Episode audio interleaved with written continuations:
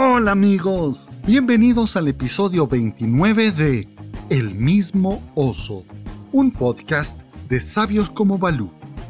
Mi nombre es Guillermo Santis, mejor conocido en la selva de Sioní como Balú.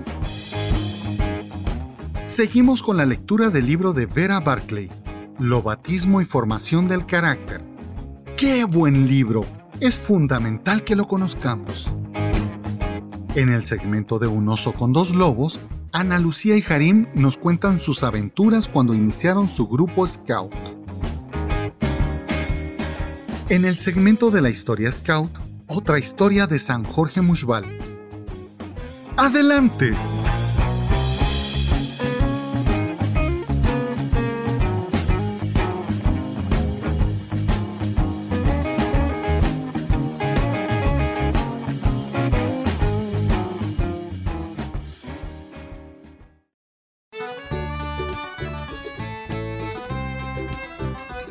Lobatismo y la formación del carácter. Algunas explicaciones para los profanos. El método para niños, creado por Lord Baden-Powell, es, como ya he dicho, un sistema de escultismo para los más jóvenes, pero totalmente diferente del escultismo propiamente dicho que se destina a adolescentes y a los preadolescentes. El lobatismo es un sistema completo en sí mismo, lleno de vitalidad, de ideas y de ideales, caracterizado por un espíritu propio y con unos métodos distintos y, además, obtiene unos resultados muy concretos. En el apartado precedente, he señalado que nuestro objetivo en el campo de la educación debe ser la utilización de las características del niño, antes que reprimirlas, puesto que este es el medio más seguro para obtener su colaboración. He aquí que esta utilización del carácter del niño es lo que confiere al obatismo su nota distintiva. Y la única razón de este opúsculo es llegar a exponer un sistema que pone en práctica las ideas admitidas por todos los auténticos educadores. Aquí trataré de los niños en sus ratos de ocio. Por ello, lo que aquí diré será probablemente inaplicable en la escuela, aunque cualquier sistema que se preocupe por los niños debe interesar de algún modo a los educadores. Además, quienes se ocupan realmente de los niños que son suyos durante las horas de clase, deben preocuparse de la forma como estos emplean las horas de recreo. Intentaré describir a grandes rasgos el objetivo de los métodos del lobatismo. Para mayor claridad, empecemos por indicar brevemente los puntos principales de esta organización. Una manada se compone de un número variable.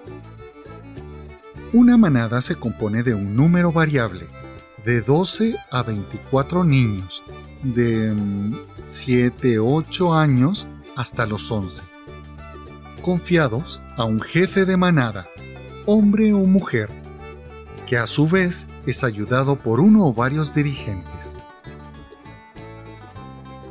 La manada se divide en grupos de seis niños o seis cenas, que está bajo la responsabilidad de uno de ellos, llamado seisenero.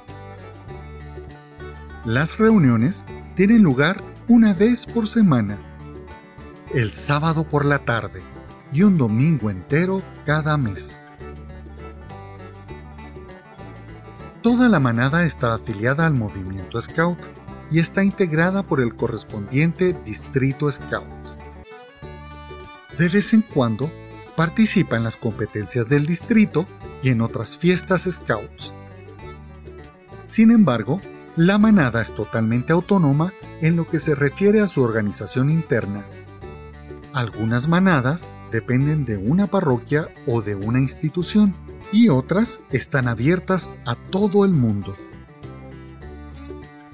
Los lobatos usan un uniforme ya establecido, pantalón corto y un jersey azul marino, pañoleta de color, boina e insignias de capacidad. El nombre de lobato, que nos puede producir una cierta extrañeza a los que estamos acostumbrados al simbolismo del lobo y el cordero, se debe a que Baden-Powell tomó como tema y fundamento de su método el excelente cuento de Mowgli, que figura en El libro de la selva de Rudyard Kipling. Del mismo modo que tomó como fondo pintoresco del escultismo la vida del colonizador y del cazador de América del Norte. La historia de los moradores de la selva, en la cual el lobo juega un gran papel, está llena de sabias lecciones y de un ideal muy humano que habla con viveza a la imaginación de los niños. Vera Barclay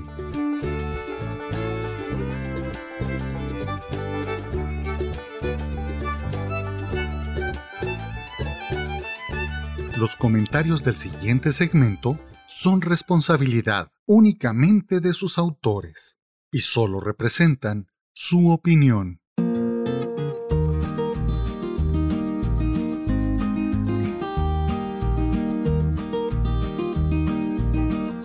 Hola amigos, bienvenidos a un segmento más de Un oso con dos lobos.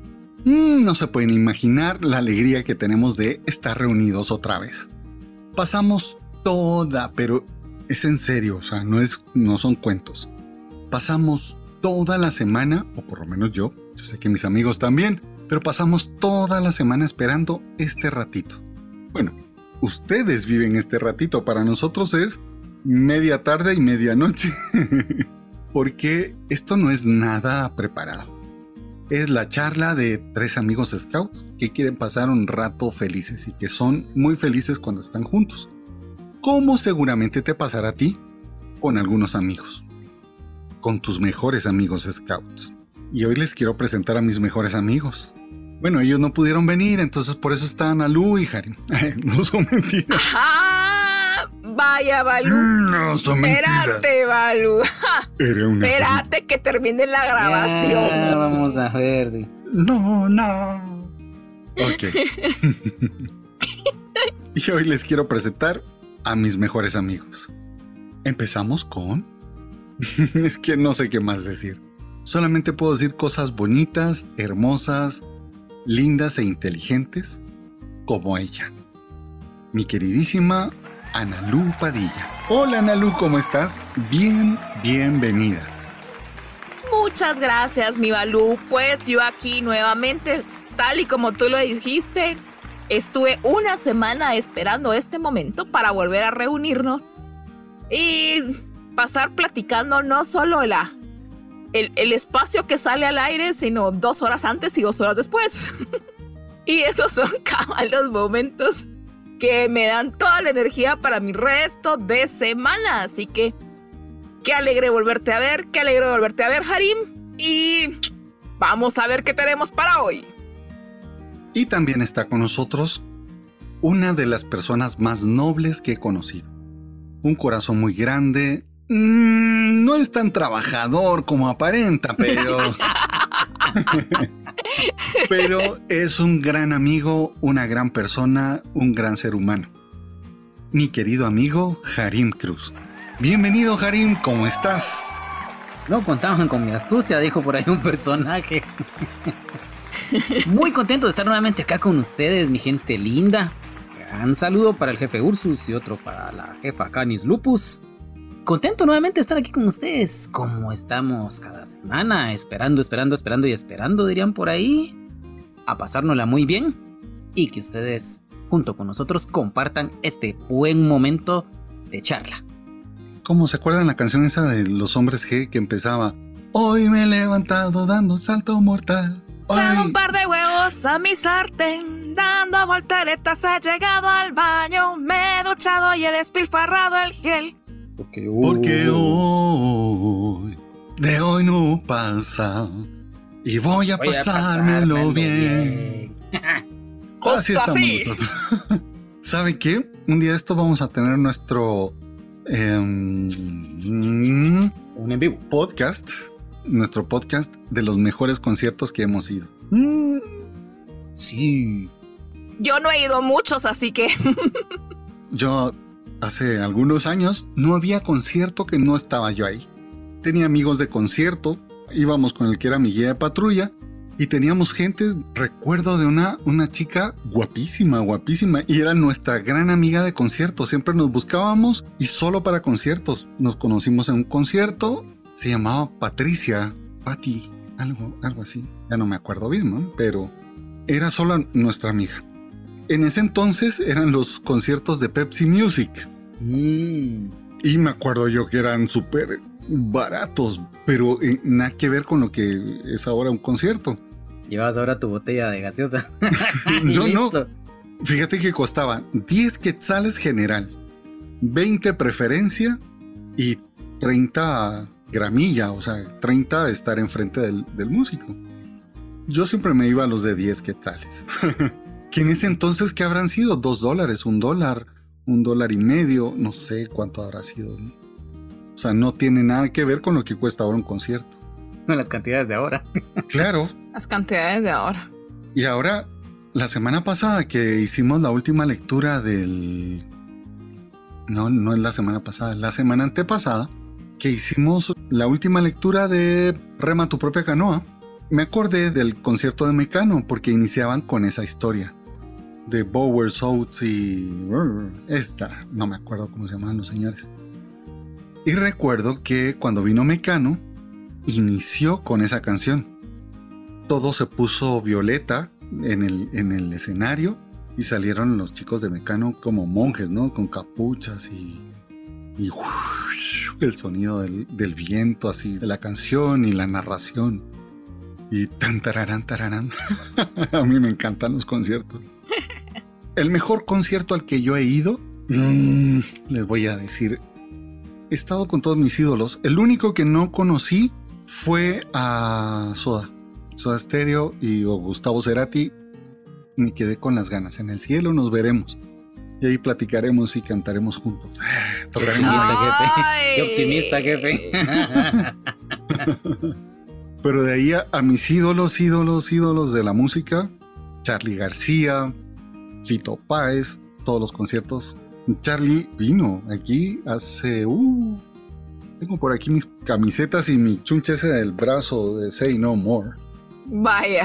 El mejor concierto de mi vida fue conocer a Miguel Ríos.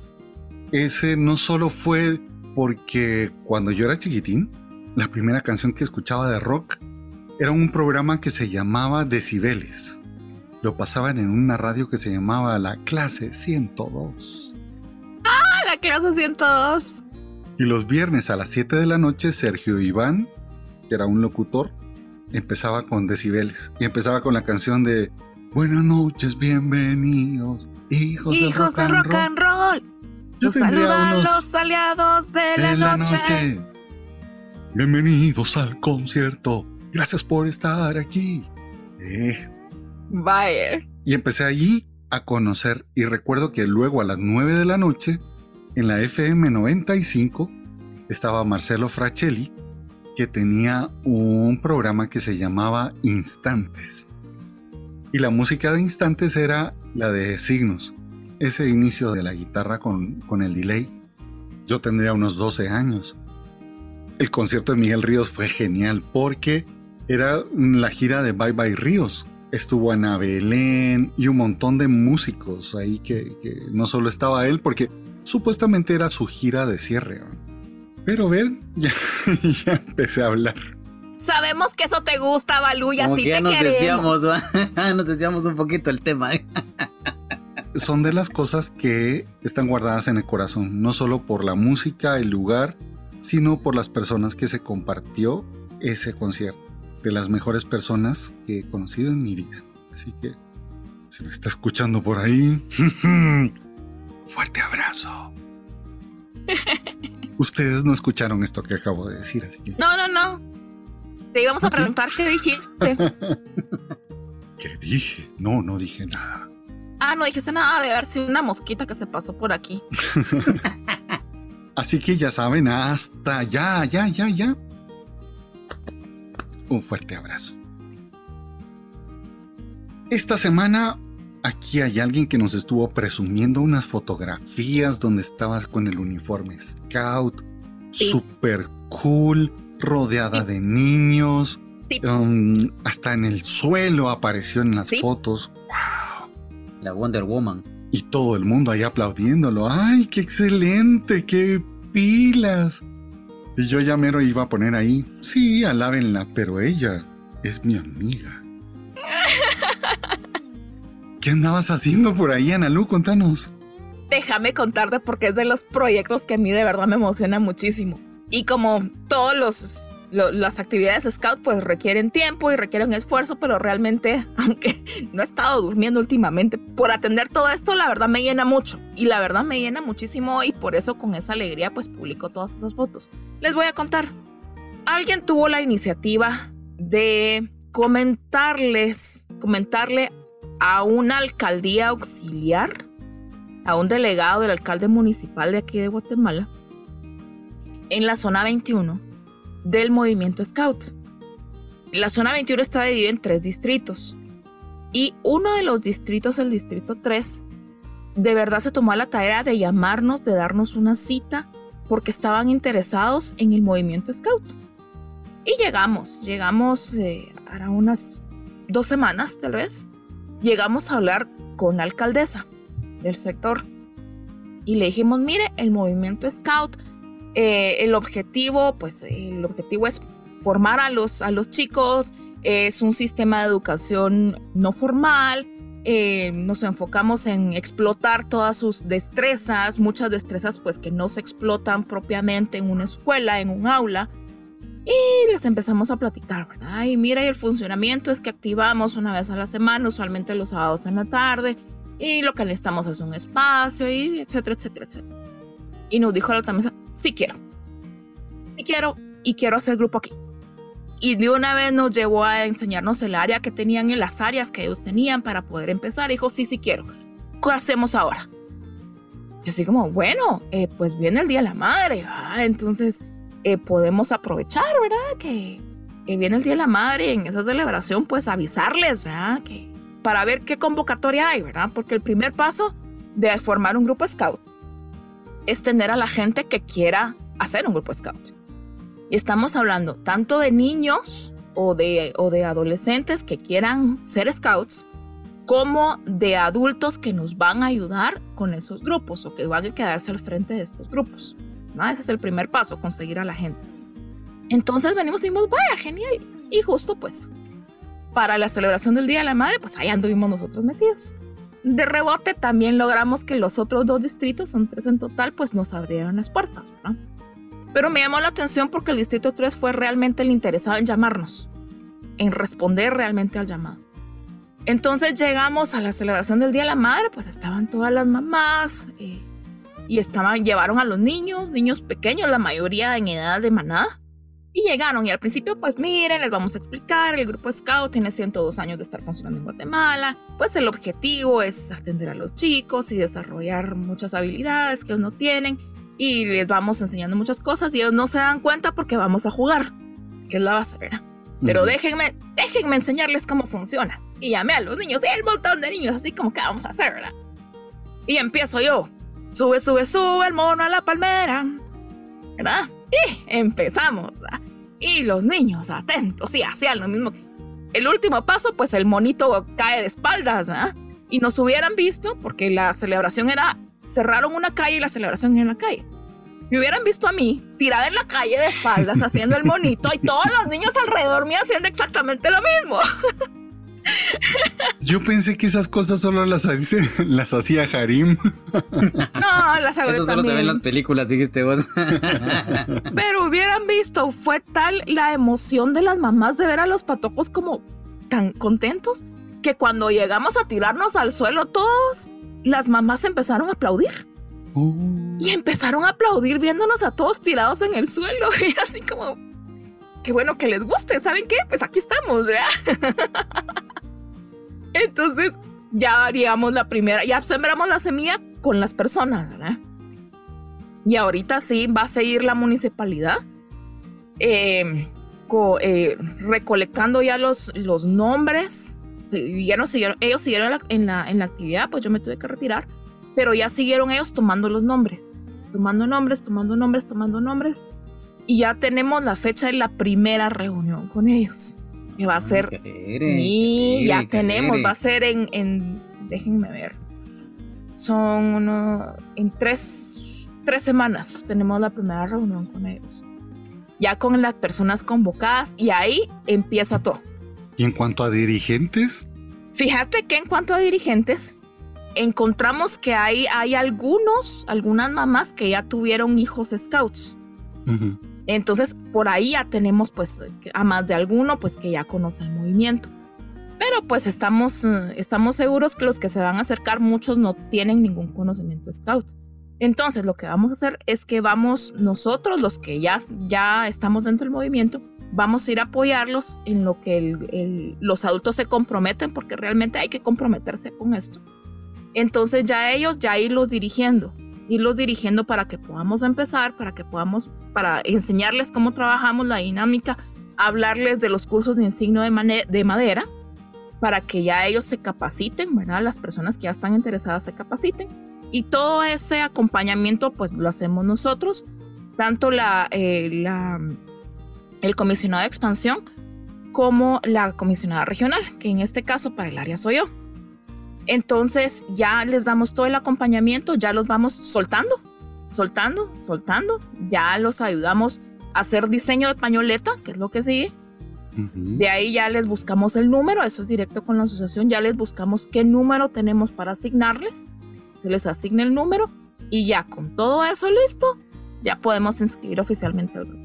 Hoy creo que puedo agregar una virtud más a todas las que tú tenés. Aquí empiezo a decirte la chica más inteligente, más guapa, más... Y ahora vamos a agregarle valiente. Hay que ser muy valiente para meterse en una empresa de estas. Es una cantidad de trabajo. Hasta el diseño de la pañoleta y todo eso requiere trabajo. Y luego empezar a mover gente para que sean dirigentes, comité. Mm, oh. Señora, déjeme decirle toda mi admiración a su valentía. a su labor titánica. A la labor titánica, pero bien, bien bonito.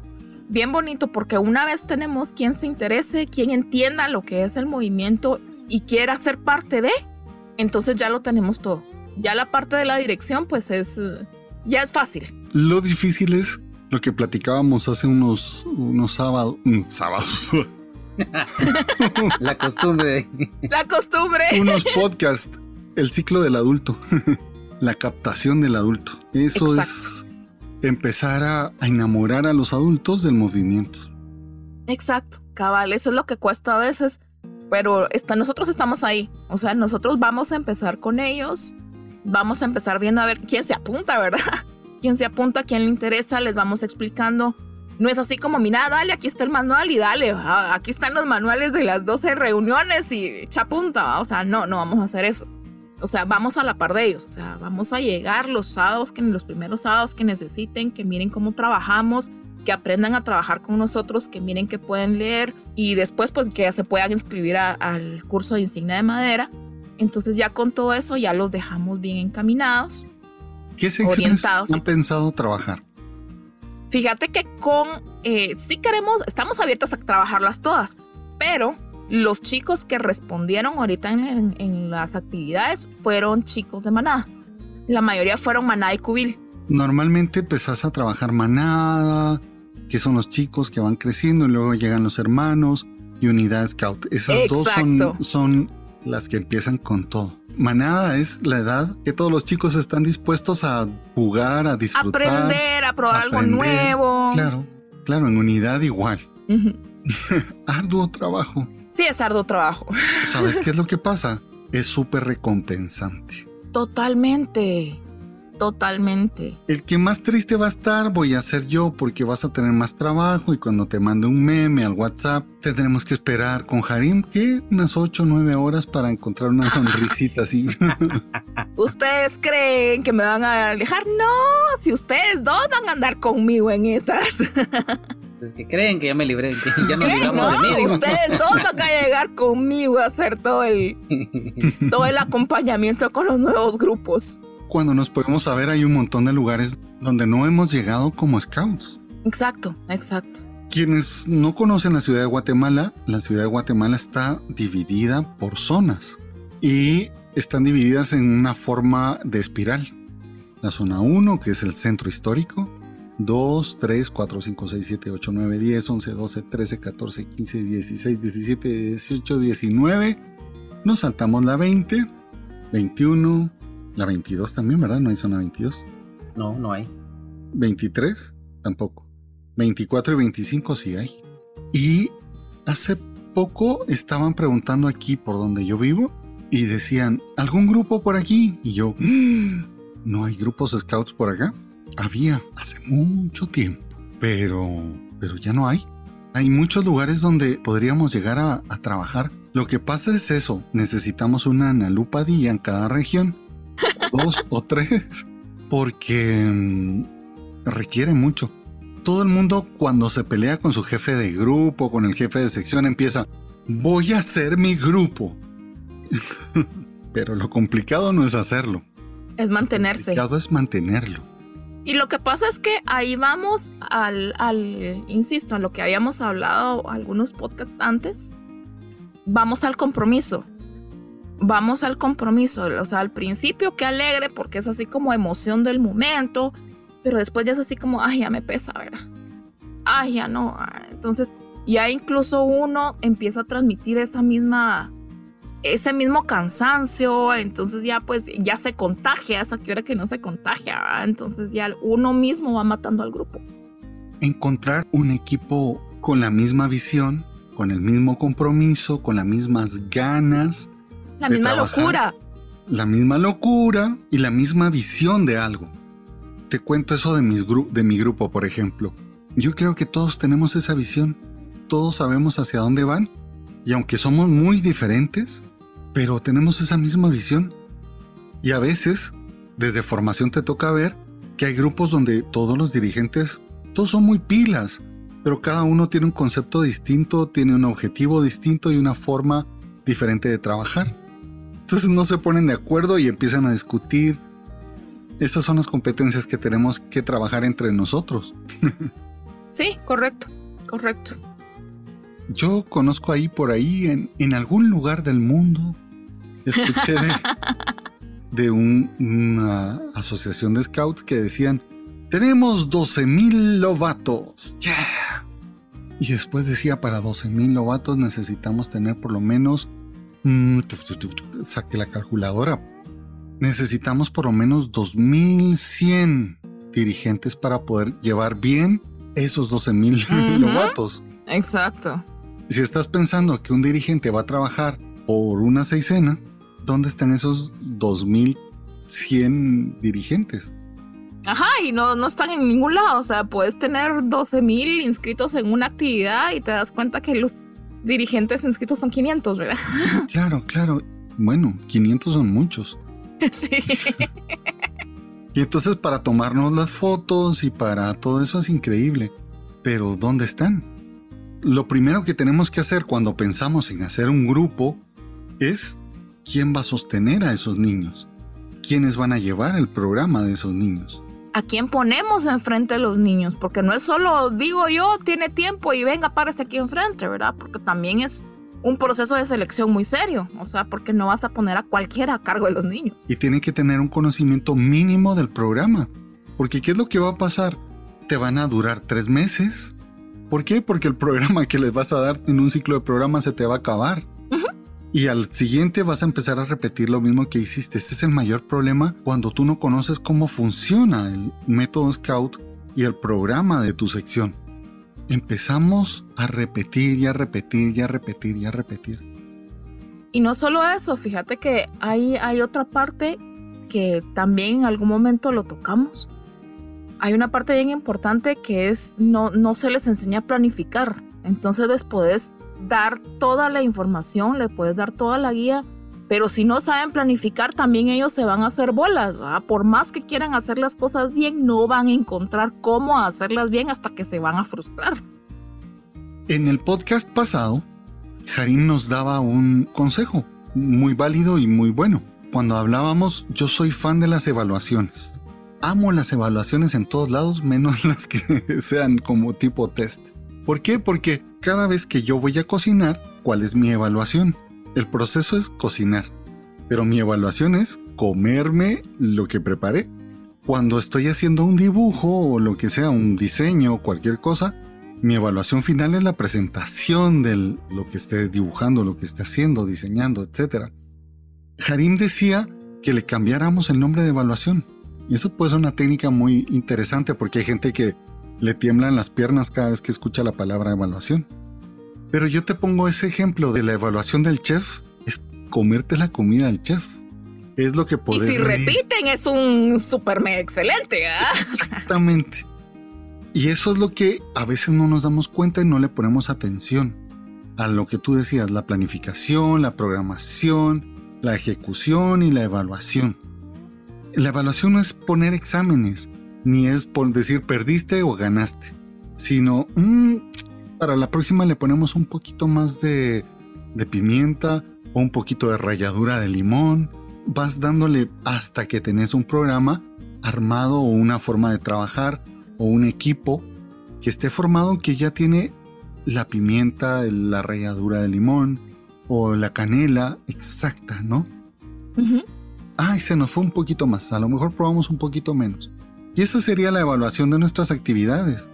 Un poquito más de acción, un poquito menos de historias aburridas, no aburridas porque nunca son aburridas, pero ¿me entendés? De eso se trata de evaluar, Ajá. de comernos lo que estuvimos preparando. Mmm, qué rico. Y no olvidar que es un juego, ¿verdad? O sea, si vas a tener, si dentro de tu planificación tenés, por ejemplo, el, eh, les vas a contar la historia de la tregua del agua, entonces en lugar de sentarlos y darles una clase magistral, entonces buscas que primero hagan un dibujo. ¿Qué pasa si no hay agua? ¿Qué hacen ellos si no se encuentran el garrafón vacío, por ejemplo? Entonces con el agua, entonces ¿qué hacemos? ya vas haciéndolo diferente, ¿verdad? Exacto. Lo importante es entender que de metidas de pata, de equivocaciones, de errores, es de donde mejor podemos aprender. Porque vamos sabiendo qué cosas podemos hacer y cuáles no. ¡Ay, qué valiente sos, Analú, de veras! que ahora ya ves que casi a todos nos está tocando iniciar, sobre todo en la manada, que las otras secciones pues fueron recibiendo de la que tenían abajo, ¿no? De la sección de abajo, fueron recibiendo gente. Nosotros estamos empezando casi de cero. La pandemia mermó miembros de las manadas. Solo Harim ahí nos presumió el sábado en el chat del curso. Todo el, todo el trabajo titánico que hay. Hay un trabajo titánico detrás de, de, la cantidad de niños que tienes. Y aún más titánico, ingeniártelas para que no se te vayan. ¡Hala, sí! ¡Hala, sí! Nosotros este sábado tuvimos la promesa de un chico y nos subió un cachorro. Al fin. ¡Ay, qué lindo! Tuvimos la ceremonia de paso de un cachorro de, de cubil a manada. Siempre le recuerdo, Guatemala tenemos el cubil de cachorros, que es una sección anterior a la manada con niños de 5 a 7 años. Algunas asociaciones tienen castores. Aquí también hubo castores, pero luego se transformaron en cachorros y tiene más o menos la idea de, del libro de la selva, ¿verdad? De nosotros. Son como los lobos pequeños que aún no han salido de la cueva, por eso están adentro del cubil. Correcto. Pero con esto de grupos nuevos, ustedes sí que tienen experiencia, porque yo nunca he estado organizando. Siempre que he llegado, ya estaban los grupos bien formados. Ya estaba el plato servido. Cabal. No conozco eso. Yo sé que tanto Analú fue la que inició su grupo como Harim estuvo cuando empezó su grupo. Cuéntenos qué experiencia tuvieron, que vale la pena meterse esa, como diríamos en buen guatemalteco, a esa pacaya, como el volcán de Pacaya. Vale la pena. Sí es trabajo, pero vale la pena y es bien reconfortante. Fíjate que cuando yo llegué al grupo, estaba en fase de formación, ¿verdad? Porque el que estaba de administrador ahí en el Club Montemaría, eh, él vio la, él consideró que un grupo scout ahí para, para los patojos de aquí de, de, del sector, pues sería muy bueno. Entonces habló a la asociación y de la asociación le mandaron una persona para que empezara la formación del grupo. Entonces llegaron mis niños. Llegó mi patojo grande, llegó y llegaron con los primos y mira, hay un grupo scout. Buenísimo, le dije, metete, que no sé qué. Pues yo tuve experiencia con las muchachas guías y el movimiento es precioso. Le dije, entonces métanse, denle. Y empezaron. Yo para variar estaba metida en la junta directiva del club, ¿verdad? Entonces. Qué raro. Rayos, sí. Entonces se pusieron a reforestar y llegaron chicos de otro grupo que eran los que manejaban las, los dirigentes que nos estaban ayudando. Y yo dije, qué bueno, ¿verdad? Que si un día la junta directiva dice, miren, el grupo SCAT no está funcionando y lo vamos a desaparecer. Y así como, no, no lo pueden desaparecer. Ah, ah no pueden. ¿Y por qué no, verdad? No pueden desaparecer primero porque el servicio social, porque es una opción para los patojos. Y empiezo yo con todos mis motivos. Y después dije: Lo que les falta es promoción. Aquí no hay ninguna promoción. Si no estuvieran aquí metidos, yo ni me entero que hay un grupo scout. Lo que les falta es un plan de comunicación. Tienen que hacer publicaciones en Facebook, tienen que hacer volantes, se pueden poner en tal lado. Se, me quedan bien. Va, hacete vos cargo, pues. ¿Tanto pues te gusta la pacaya? Yo dije, órale pues, entonces vamos y, sí, me hago cargo. Y ahorita me hago cargo. Mira, aquí está el teléfono de la persona contacto en la asociación. Me dieron el teléfono de, de Liu. Y fue así como, entonces, llámalo, ¿verdad? Vaya, está bueno. Al día siguiente lo llamé en mi hora de receso en el trabajo. ¿Qué tal, Elio? Mi nombre es eh, Ana Lupa Díaz. Ahorita estoy viendo lo del grupo 47, lo del Monte María. Ay, mire, me dijo, como ya no, ya, no me, ya no me habían dicho nada, pensé que ese grupo ya se había deshecho y nunca iba a inscribirse. No, pues sí, claro que se iba a inscribir, dije yo. Faltaba más, aquí estoy yo, le dije. Me dije, va, me dijo, ¿sabe qué? ¿Cuándo nos podemos reunir? Mañana, le dije, mañana lo quiero aquí a tal hora, que era la hora que almorzaba. Vaya, me dijo, ahí estoy mañana ahí con usted, me dijo, y llegó a mi trabajo en Pradera, en zona 10. Entonces llegó. Le dije, bueno, entonces mire, yo no sé cómo va esto. Entonces, explíqueme usted cómo vamos, cómo, qué estamos, en qué estamos ahorita y, qué pasos hay que seguir ahorita para tener el grupo ya inscrito. Me dice, mire, ahorita estamos en la fase de, de juntar gente, ¿verdad? O sea, que la... Ok, entonces estamos en la, fase, en la fase de juntar gente. Va, ok, le dije. Y después de juntar gente, ¿qué hago? Va, mire, me dijo, usted cuando ya junta a toda la gente, pues ya los tiene organizados, ya mira cuáles son las secciones que les tocan, y ya que los tiene pues ya, ya listos, entonces ya miran el diseño de la pañoleta, entonces ya me mandan el diseño, ya revisamos que no hayan pañoletas iguales, ya le aprobamos la pañoleta, ya con la pañoleta aprobada y ya con las personas, entonces ya se inscriben. Tienen que inscribir el grupo, tienen que tener una sede y tienen que reportar si tienen algún patrocinador. Y de ahí me tienen que poner el listado de las personas que se están inscribiendo, pues es, la inscripción es de 60 quetzales cada uno y entonces ya se inscriben ante la asociación. Juégale. ¿Y tenemos tiempo límite? No me dijo. Pero ahorita usted está reactivando, me dijo, porque yo incluso ya los había dado de baja y ese número ya está en el aire. De hecho, estábamos, primero éramos el número 49. Y de ahí con todo esto que nunca dieron señales de vida, asignaron el 49 a otro lado. Entonces, Ustedes saben que el, primer grupo en que yo estuve era el 49. Ah, ¿de verdad? El que quedaba aquí por mi casa, el 49. Después estuve en el 46. Se escribían con números romanos, Balú. con piedrecitas, fíjate. Entonces, ahí, bueno, entonces, ¿sabe qué? Vamos a asignar el 47. Va, ok. Para, para todo esto, toda la publicidad que iba con 49 hubo que cambiarla para 47, ¿verdad? Entonces, va, pero estamos bien. Entonces, tiramos publicidad 47 y todo lo demás. Empezaron, eh, ya teníamos por lo menos un grupo decente de patojos. Llegó otra persona dirigente, entonces va, ok, ya tenemos por lo menos cuatro dirigentes, ¿verdad? Y va, démosle. Y seguimos trabajando con los chicos y todo, y va, logramos eh, ya tener eh, un grupo ya fijo un grupo base de chicos que habían estado llegando y nosotros pues que habíamos estado trabajando. Y va, entonces ya eh, la pañoleta, el diseño salió que de uno de los chicos, Modesta aparte fue mi sobrina.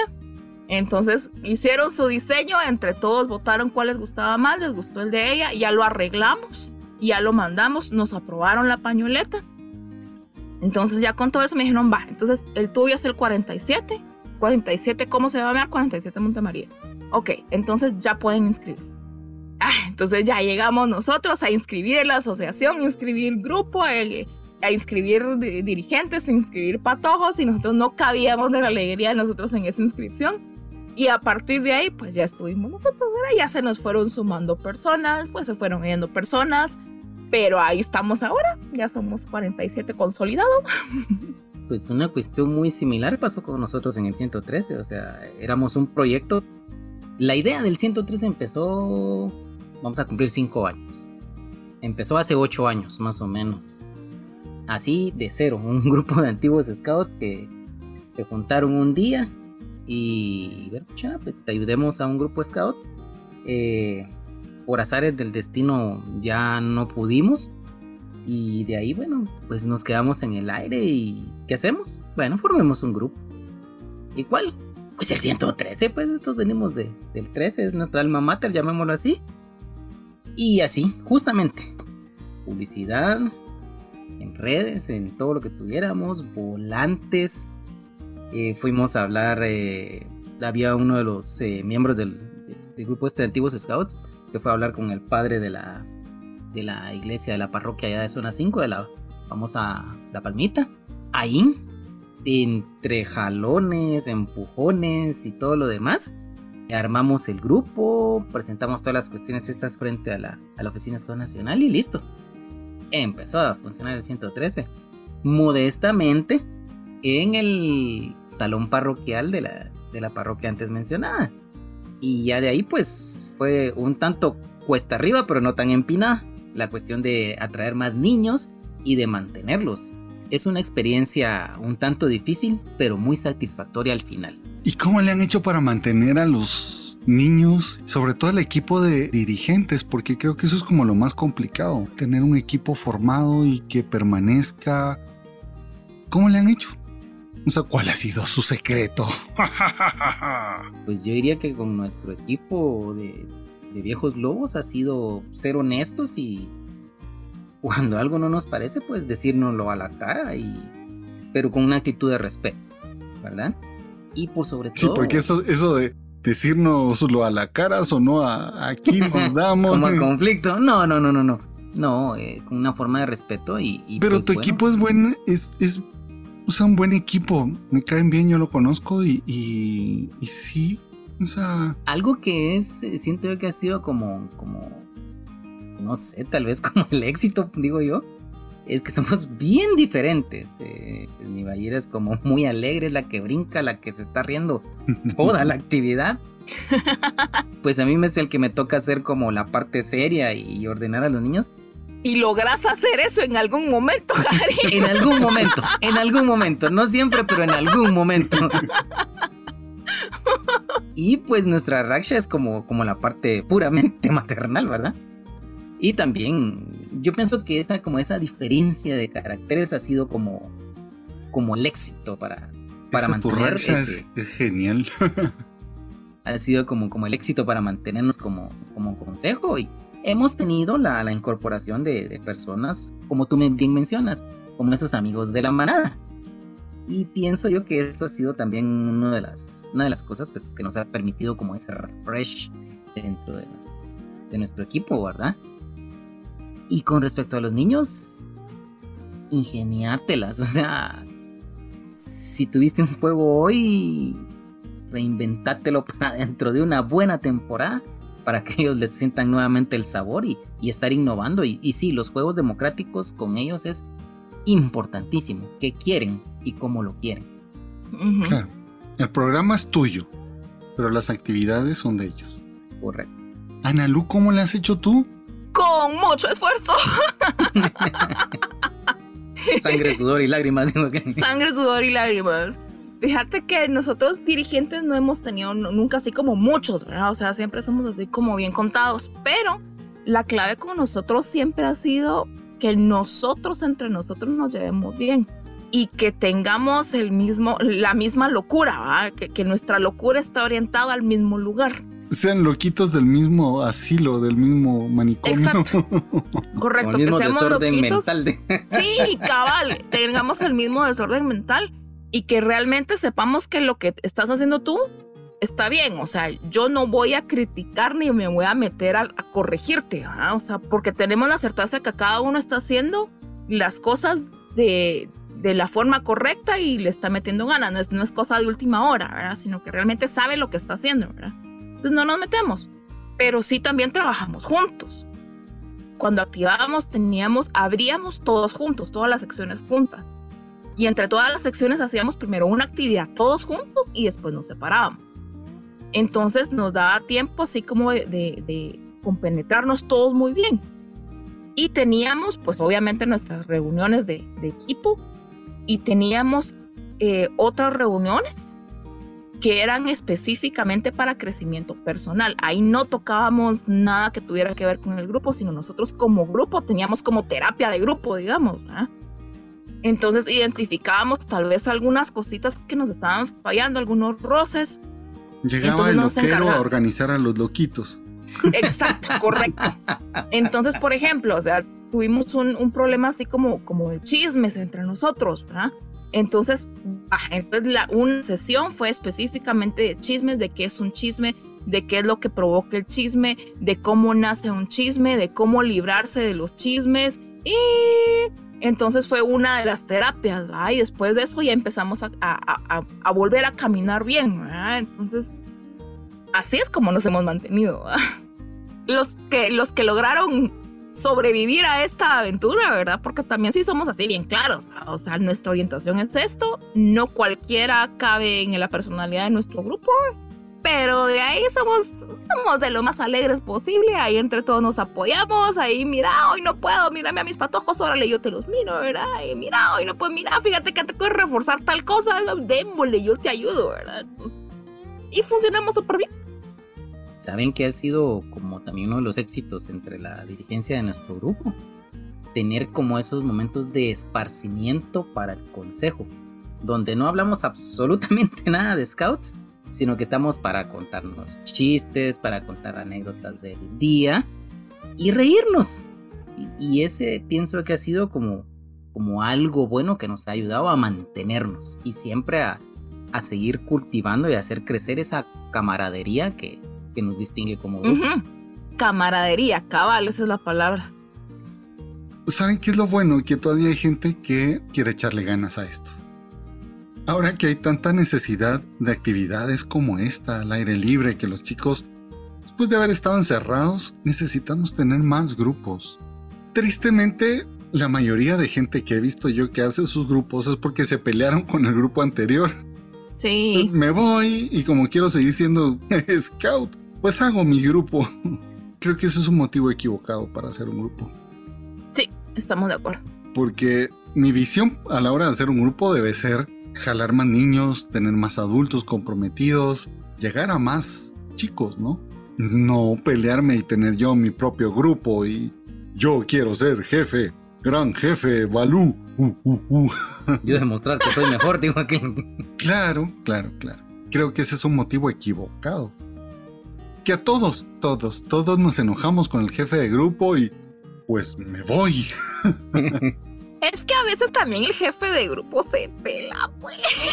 Sí, decímelo a mí. No por mi jefe de grupo, sino porque por todo lo que me toca ver a veces con los cursos. Que se subieron a la grada, ya desde la grada que están arriba ya se sienten, se marean con el con la fama, el poder habemos unos jefes de grupo que somos geniales, por supuesto, ¿verdad? Claro. Pero hay otros que de, repente se les se les afloja el tornillo. Me les pusieron las botas de Iron Man. el secreto de todo, para que todo vaya bien, creo que es hacer equipo. Ese es el secreto, tener un equipo. Así que si usted está interesado en hacer un grupo scout, comuníquese con Ana Lu Padilla. Aquí los atiendo con mucho gusto. Y te dan comisión por grupo. Usted quiere formar un grupo, no tiene un, tornillo de más. sí, dos, digo ¿Quiere formar un grupo? Ok, déjeme decirle que tiene que estar realmente loco. es sencillo. Para hacer un grupo necesito tener una o dos o tres o cuatro o cinco secciones. ¿Cuántas? Una o dos. Una. Con una, una con que tengas. Aquí la clave es que entre todos tengamos 16 personas. Oh, con 16 personas puedo hacer un grupo. Con 16 podemos empezar un grupo. Mm. Yo conozco gente que con sus hijos podrían hacer un grupo scout, entonces. y con 16 personas estamos hablando entre chicos, dirigentes, padres de familia y antiguos scouts. Es que los antiguos scouts ahora son, son como un departamento aparte. Porque venimos nosotros con toda nuestra rama de, un en organigrama, digamos. Viene, viene pues el, todo, todo lo que tenemos, ¿verdad? Tenemos el comité de padres, tenemos eh, la jefatura, tenemos el jefe de grupo y nos vamos para abajo, pero los antiguos scouts son una línea completamente aparte. Dentro del mismo grupo. técnico, digamos. Exacto, cabales es el, es el, el, área del apoyo técnico. Ahora lo que nos hace falta es un apoyo económico. Pequeño. Para eso pueden buscar patrocinadores. Mm, pollo campero, McDonald's, Pizza Hut. Pueden buscar patrocinadores, ya sea para el grupo, para las actividades o hay muchos grupos que se mueven con patrocinadores. En este caso, con, con lo que estamos trabajando con la zona 21 pues está la municipalidad ahí apoyando, entonces ya la municipalidad se vuelve uno de los patrocinadores de los grupos. ¿Y el patrocinador puede ser una empresa, por ejemplo? Puede ser empresa, puede ser una persona, puede, ser, una institución. Patrocinador? Sí, McDonald's puede ser patrocinador. Recientemente tuvimos la oportunidad, un apoyo muy grande de una empresa acá en Guatemala, Hierro del Rayo, que nos donaron material para actividades con niños, todo por la gestión de nuestro comité de grupo. Dame el teléfono, voy a ir a pedirles también. es que esa es la función del comité, buscar apoyos, buscar materiales, carpas, herramientas. buscamos carros, se buscan carpas, se buscan cuerdas, se buscan, por ejemplo, el transporte cuando tenemos que ir a algún campamento. Los uniformes eh, de los niños, de los que siempre hemos hablado. Los uniformes. Te lo puede gestionar Comité de Padres de Familia. Esa es la importancia de los padres de familia, correcto. Los padres de familia no están solo para llegar a tomarse el cafecito y a platicar. Ni tampoco solo para ver si le hablaron mal a mi hijo, ¿ah? porque hay muchos papás que llegan por eso, ¿ah? porque, ay no, es que mi hijo tiene que caminar solo tres pasos. Y no, ¿verdad? O sea, los papás no están ahí para, para andar regañando a los dirigentes porque no trataron a sus hijos como los tratan en su casa, ¿verdad? Entonces. Y lo que tienen que hacer, lo que tienen que hacer es conseguir eso. ¿Cuántos padres de familia que trabajan en empresas que podrían apoyarnos? Allí estamos nosotros como dirigentes viendo a ver cómo sacamos, cómo hacemos, dónde encontramos. ¿Dónde te ha tocado sacar de tu bolsa? claro, claro, claro. Sí, cabal. Yo recuerdo que, que, una vez estaba hablando con unos papás de familia y me dicen, ¿y Balú, a ustedes cuánto les pagan por estar aquí? Es, es un buen sueldo. dije, sí, claro. Viera, ya salí de pobre. Hay papás que no se creen que uno lo hace de gratis. Sí, de verdad. de gratis no, porque te toca pagar todo lo tuyo. Salís en números rojos. Sí, sí, sí. Mira, es una experiencia muy linda. Ya cuando ves resultados, cuando ves a los patojos muriéndose de la alegría, cuando te dicen los papás, mire, desde las 6 de la mañana me despertó este niño preguntándome si era hora de irnos a los scouts. se levantó solo a ponerse el uniforme. Y se levantó de una vez a ponerse el uniforme. Ahí es donde te das cuenta que todo eso valió la pena, ¿verdad? Y te lo disfrutas y... Yo muero de las ganas de irme de acantonamiento con los chicos. De viaje, ya estamos planificando en mi grupo a dónde nos vamos de viaje. No podemos estar aquí quietos. Mm, no puedo dar datos porque la prensa nos persigue, pero... ¡Oh, Dios! sí, también nosotros andamos viendo a ver para dónde salimos a tomar aire. Pero bueno, cuando ves todos estos resultados, valió la pena formar un grupo. Ir a tirarte al suelo de la calle, en demostrarles que alegre es ser scout. sí, porque todo el mundo en su sano juicio no lo haría. No. Pero nos ponen un uniforme y niños enfrente, bailamos, cantamos. Yo tengo un tallarín, dos tallarín. Un tallarín que se mueve por aquí, que se mueve por allá. Todo, todo pegosteado con un poco de aceite, con un poco, de, pan. de sal. De sal. Ya no me La sal. de pan, dice. Tiene hambre, Balú. Ya nos dimos cuenta. El aceite de oliva con un poquito de orégano y un panito tostado. Mmm, rico. Yo me estaba imaginando mi plato. No, yo creo que tiene hambre, Balú. Me acordé de otro, de nuestro amigo el Piojo Juancho. Es la canción del Piojo. Ah, eso te la del amigo, piojo. el Piojo Juancho. Cántela, cántela. Y el Piojo va así. Ah. Solo se acordó del título, ¿no? De la canción. Sí, cabal. Pero es válido, Jarimo, este es válido. A estas alturas del partido a la que le hace le olvidan las cosas.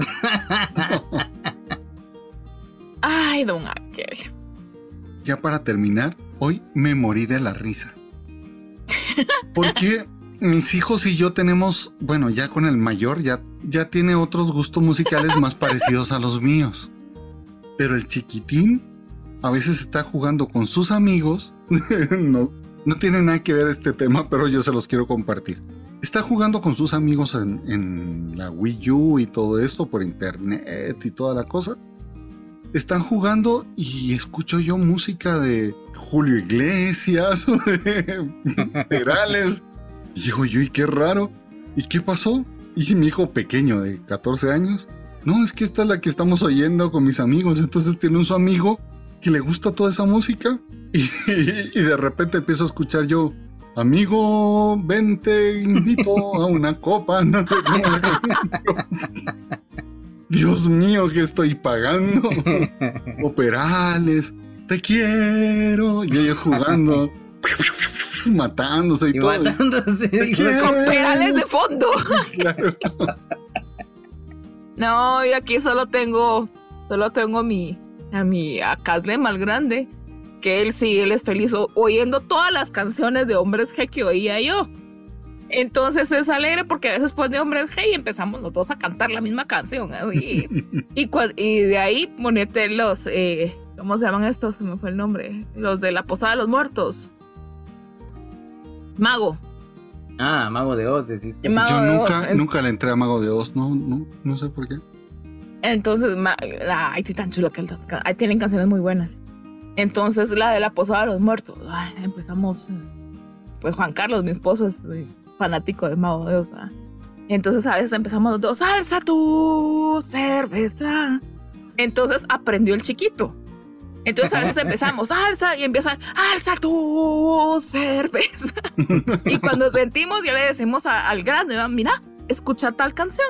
Cuando sentimos, estamos los cuatro, alza tu cerveza. sí, eso me pasa con mi hijo mayor, que ya empezó a escuchar a Ceratis o a Stereo, todo eso, que es mi música que me gusta. Pero el chiquitín hoy, en el almuerzo me dijo, yo siempre, ya saben, pongo mi música y me dice, papi, ponte cumbias de microbusero. ¿Y esa cuál es? Ese género, mucho gusto. Es una playlist de cumbias y resulta que mi hijo pequeño no solamente escucha a Julio Iglesias, a Perales, sino también las cumbias de microbusero. y así se llama la playlist en Spotify. Y, o sea. Ahí la compartís en Spotify. y hasta la, cuando está esa canción de Tiene púas, no. Tiene espinas el rosal. Y entonces, mira, esta es la canción. Me dice, no, pero esa no es la versión que escucho yo normalmente, esa es otra versión. No es la versión de microbusero. Así que es una pena hasta dónde hemos llegado. ¿A dónde iremos a parar? Dijo Don Buki. no, mira, la pena es que con la música que hay ahora, nuestros hijos están oyendo la música de antes. ¿verdad? Sí, mi, hijo mayor me está escuchando todo lo que yo escuchaba de rock, rock en español. Igual los míos. El mío, el mío hasta canta el sorullo. Oye, Sorullo, negritos. A todos los quiero igual. Bueno, doña Nalu, cuénteme, ¿podría explicarnos con esa hermosa voz que usted tiene, hacernos una reflexión final sobre el tema? No sobre el sorullo, sino... No, pues, hago una reflexión sobre el sorullo, me quedo sin esposo, pues. No, ahí, ahí sí la reflexión. Primero, crear un grupo scout tiene su proceso. O sea, un grupo scout es algo serio. O sea, realmente sí es algo serio y como grupo serio tiene sus procesos muy bien establecidos. Que no es por molestar, ¿verdad? Sino que es precisamente para darle la solidez al grupo que necesita. Y si vamos a animarnos a tener todo, a pasar por todo eso, es porque tenemos chicos que realmente nos van a responder y adultos que van a responderle a los chicos. ¿Por qué? Porque, como estuvimos diciendo nosotros en la zona 21, somos una opción para los chicos. Queremos que en lugar de estar en las calles con malas influencias o pegados al teléfono, tengan una opción de estar en un ambiente sano donde van a desarrollar todas sus habilidades. Y cuando lo piensas de esa forma, o sea, realmente es algo muy serio, muy bonito, que uno se divierte mucho, pero realmente es algo serio. Dojarín, cinco segundos. Tiene cinco segundos. Con esa presión. Bueno. Muchas gracias. Señores, esto ha sido un gusto. Y les mando un fuerte, fuerte, fuerte, fuerte abrazo de oso Balú. Chao. Amo Adiós, su inocencia. perdón, es que estoy demasiado. Amo sus errores, ¿no? ¿Cómo es?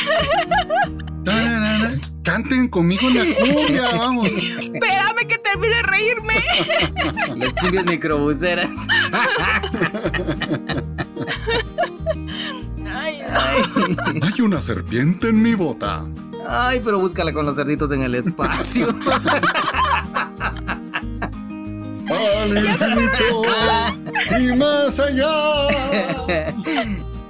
Ay, las cámaras, ya se apagaron las cámaras, ya, ya, adiós, adiós. Ay, pero qué bárbara. Me duelen los cachetes de tanto reírme. ¿Me puedo sentar? ¿Me puedo sentar?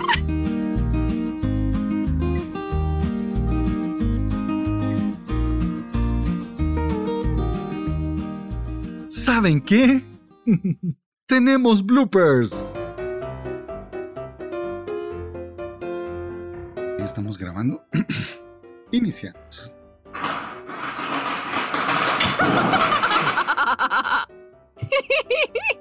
Dale, gracias a Dios que no tiré la. Antes de iniciar, estamos con los bloopers de Harim.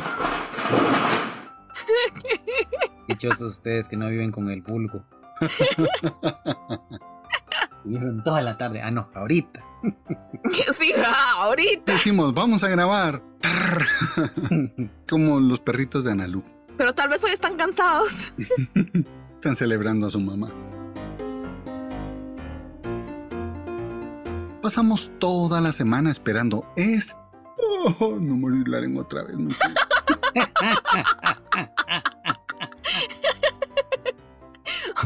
Como que alguien no almorzó bien, ¿va? La única forma de comer carne.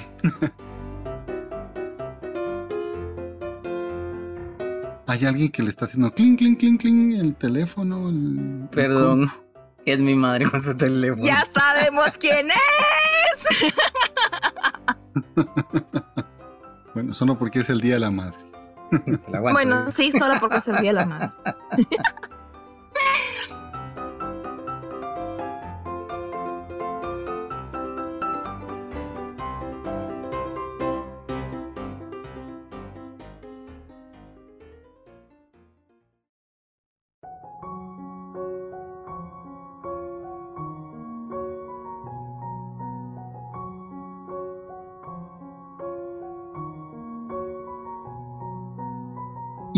Historia Scout.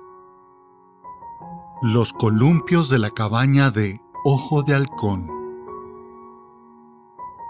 Hace ya varios años, estaba en una actividad de scout, una feria scout en San Jorge Mushbal.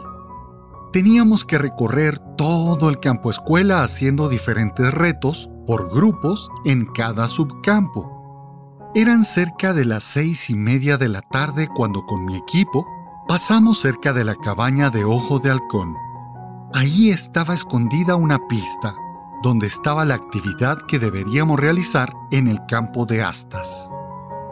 Una de las muchachas que estaba en mi equipo era arcoíris de la sección de Cubil, esa sección que existe en Guatemala, con niños de 5 a 7 años. Ella se acercó a mí y me dijo, Ay, Balú, este lugar no me gusta. Hay como vibras raras. A lo cual yo, incrédulo, solo me reí y le dije, no te dejes influenciar por lo que dicen. Son solo historias para asustar scouts y tratar de mantenerlos con cierto miedo para que no se quieran ir a explorar solitos por la noche. Ella me vio a los ojos y me dijo, no, Balú. A mí nadie me dijo nada. Yo misma fui testigo de algo extraño. Yo, con una actitud incrédula y burlona, le dije, ¡Ma! Otra chica que se le apareció la mula sin cabeza mascando habas. Ella se quedó en silencio y muy seria. Me apenó la broma tan tonta de mi parte y le pregunté que qué le había sucedido. Ay, Balú, hace unos dos años, con mi grupo venimos a acampar a Mushbal. Las secciones mayores acamparon en el campo de Astas, debajo del subcampo de Ojo de Halcón, y la manada y el cubil acantonaron en esa cabaña. Sí, esa que está en Ojo de Halcón. Ojo de Halcón es un subcampo de Mushbal, donde hay una cabaña de bloc con un servicio sanitario a la par. Antes estaba cubierto nada más con plástico como puerta, y para lavarse las manos y echar agua, había un tonel lleno de agua con una cubeta vieja. Del otro lado de la cabaña, del lado que da hacia el campo de astas, hay una cocineta donde se puede hacer fuego y cocinar, una estructura de madera y un techo de paja.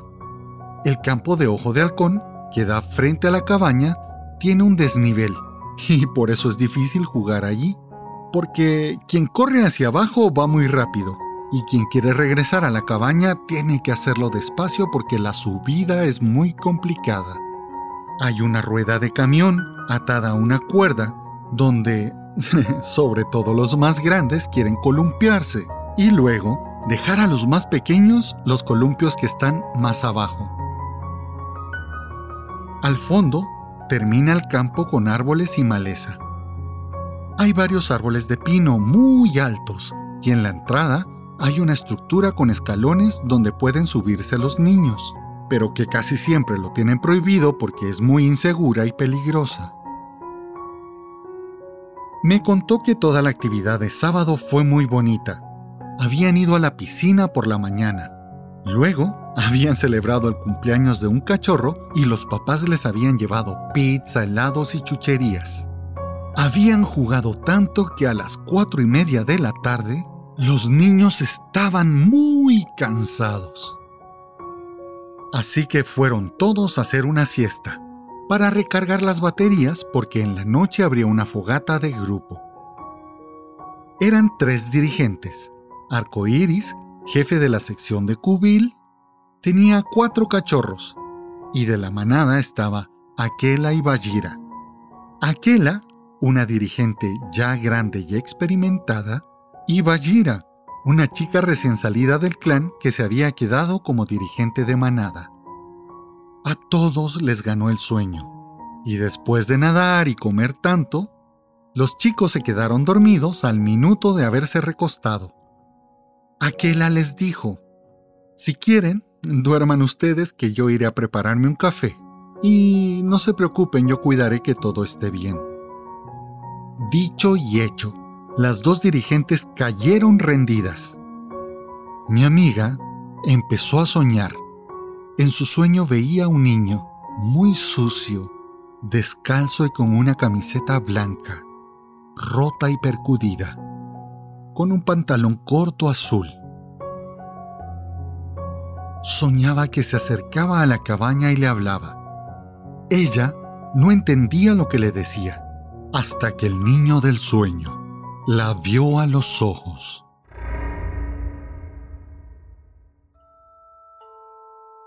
Fue tan grande la impresión que despertó de un salto y notó que Vallira seguía dormida y Aquela estaba sentada en el suelo dormida y con la taza de café a medio terminar.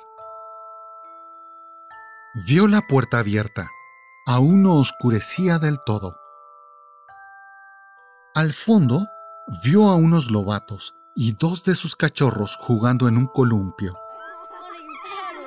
Pero solamente lo empujaban.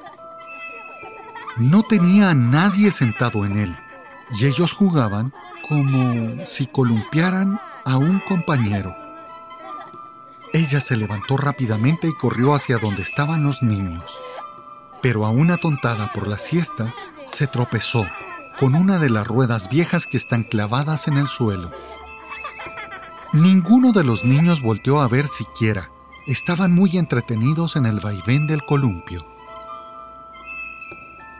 Ella se puso de pie y los llamó. Los chicos se dieron la vuelta y corrieron hasta ella. Arcoíris les dijo que no jugaran con un columpio vacío, que era peligroso y podrían lastimarse. A lo que los niños le dijeron: Estamos jugando todos. Está bien, Arcoíris, ya no jugaremos ahí. Arcoíris no le puso mayor atención a lo que comentaban los niños. Despertó a los otros dos dirigentes y empezaron a preparar la cena. Y también a abrigar a los chicos, porque el frío era cada vez más fuerte. Bajaron a la fogata, muy alegres, cantaban y se divertían. Pero Arcoíris no podía borrar la mirada del niño de su pesadilla. En eso, el cachorro más pequeño del cubil le dijo, Arcoíris, tengo mucho frío. Cuando ella se acercó, se dio cuenta que tenía fiebre. ¡Uh! Lo que faltaba, pensó. Habló con los dirigentes de manada y ellos se harían cargo de sus niños. Ella regresó a la cabaña de Ojo de Halcón con el chiquitín. Subía con dificultad los escalones enormes del campo. Alumbrada suavemente por el reflejo de la fogata y por una pequeña linterna recargable de bolsillo, que alumbraba muy poco. Llevaba en brazos al cachorrito enfermo. Cuando llegó a la cabaña, encendió la luz y abrió la puerta. Buscó entre su botiquín el jarabe para bajarle la fiebre al niño y su teléfono para avisarle a los padres. Pero empezó a escuchar el rechinido de los troncos de los columpios. Con cierto temor, alumbró y vio que se movía el columpio. No había nadie y se movía suficientemente fuerte como para pensar que podría ser el viento. Hmm. Ella sospechó que podría ser algo raro, pero cerró la puerta y siguió atendiendo al niño. Mientras tanto, el sonido del columpio seguía y seguía. Al rato, regresaron las otras dos dirigentes con los niños. Todos muy cansados y con sueño. Los acomodaron en sus bolsas de dormir y esperaron a que todos estuvieran dormidos.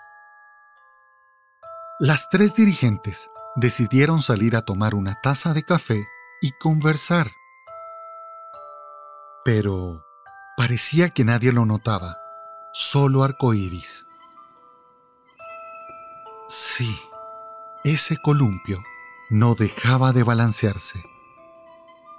Adelante y atrás adelante y atrás. Decidieron ir a dormir.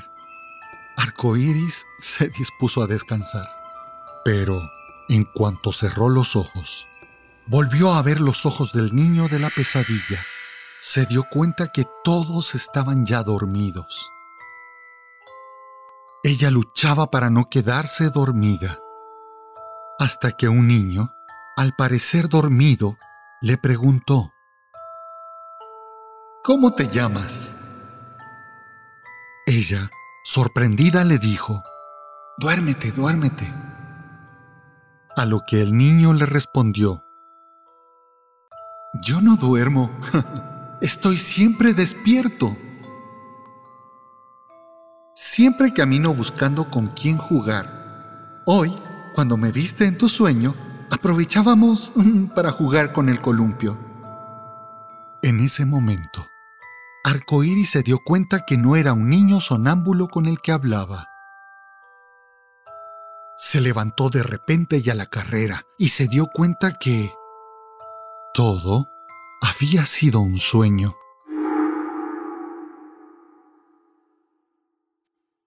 hasta el día de hoy no sabe si fue cierto o fue solo un sueño. Pero siempre que va al campo escuela, trata de estar lo más lejos de los columpios, esos que se mueven solos, enojo de halcón. Ya sabes, como decía don Héctor Gaitán, como me lo contaron te lo cuento porque todo cabe en lo posible.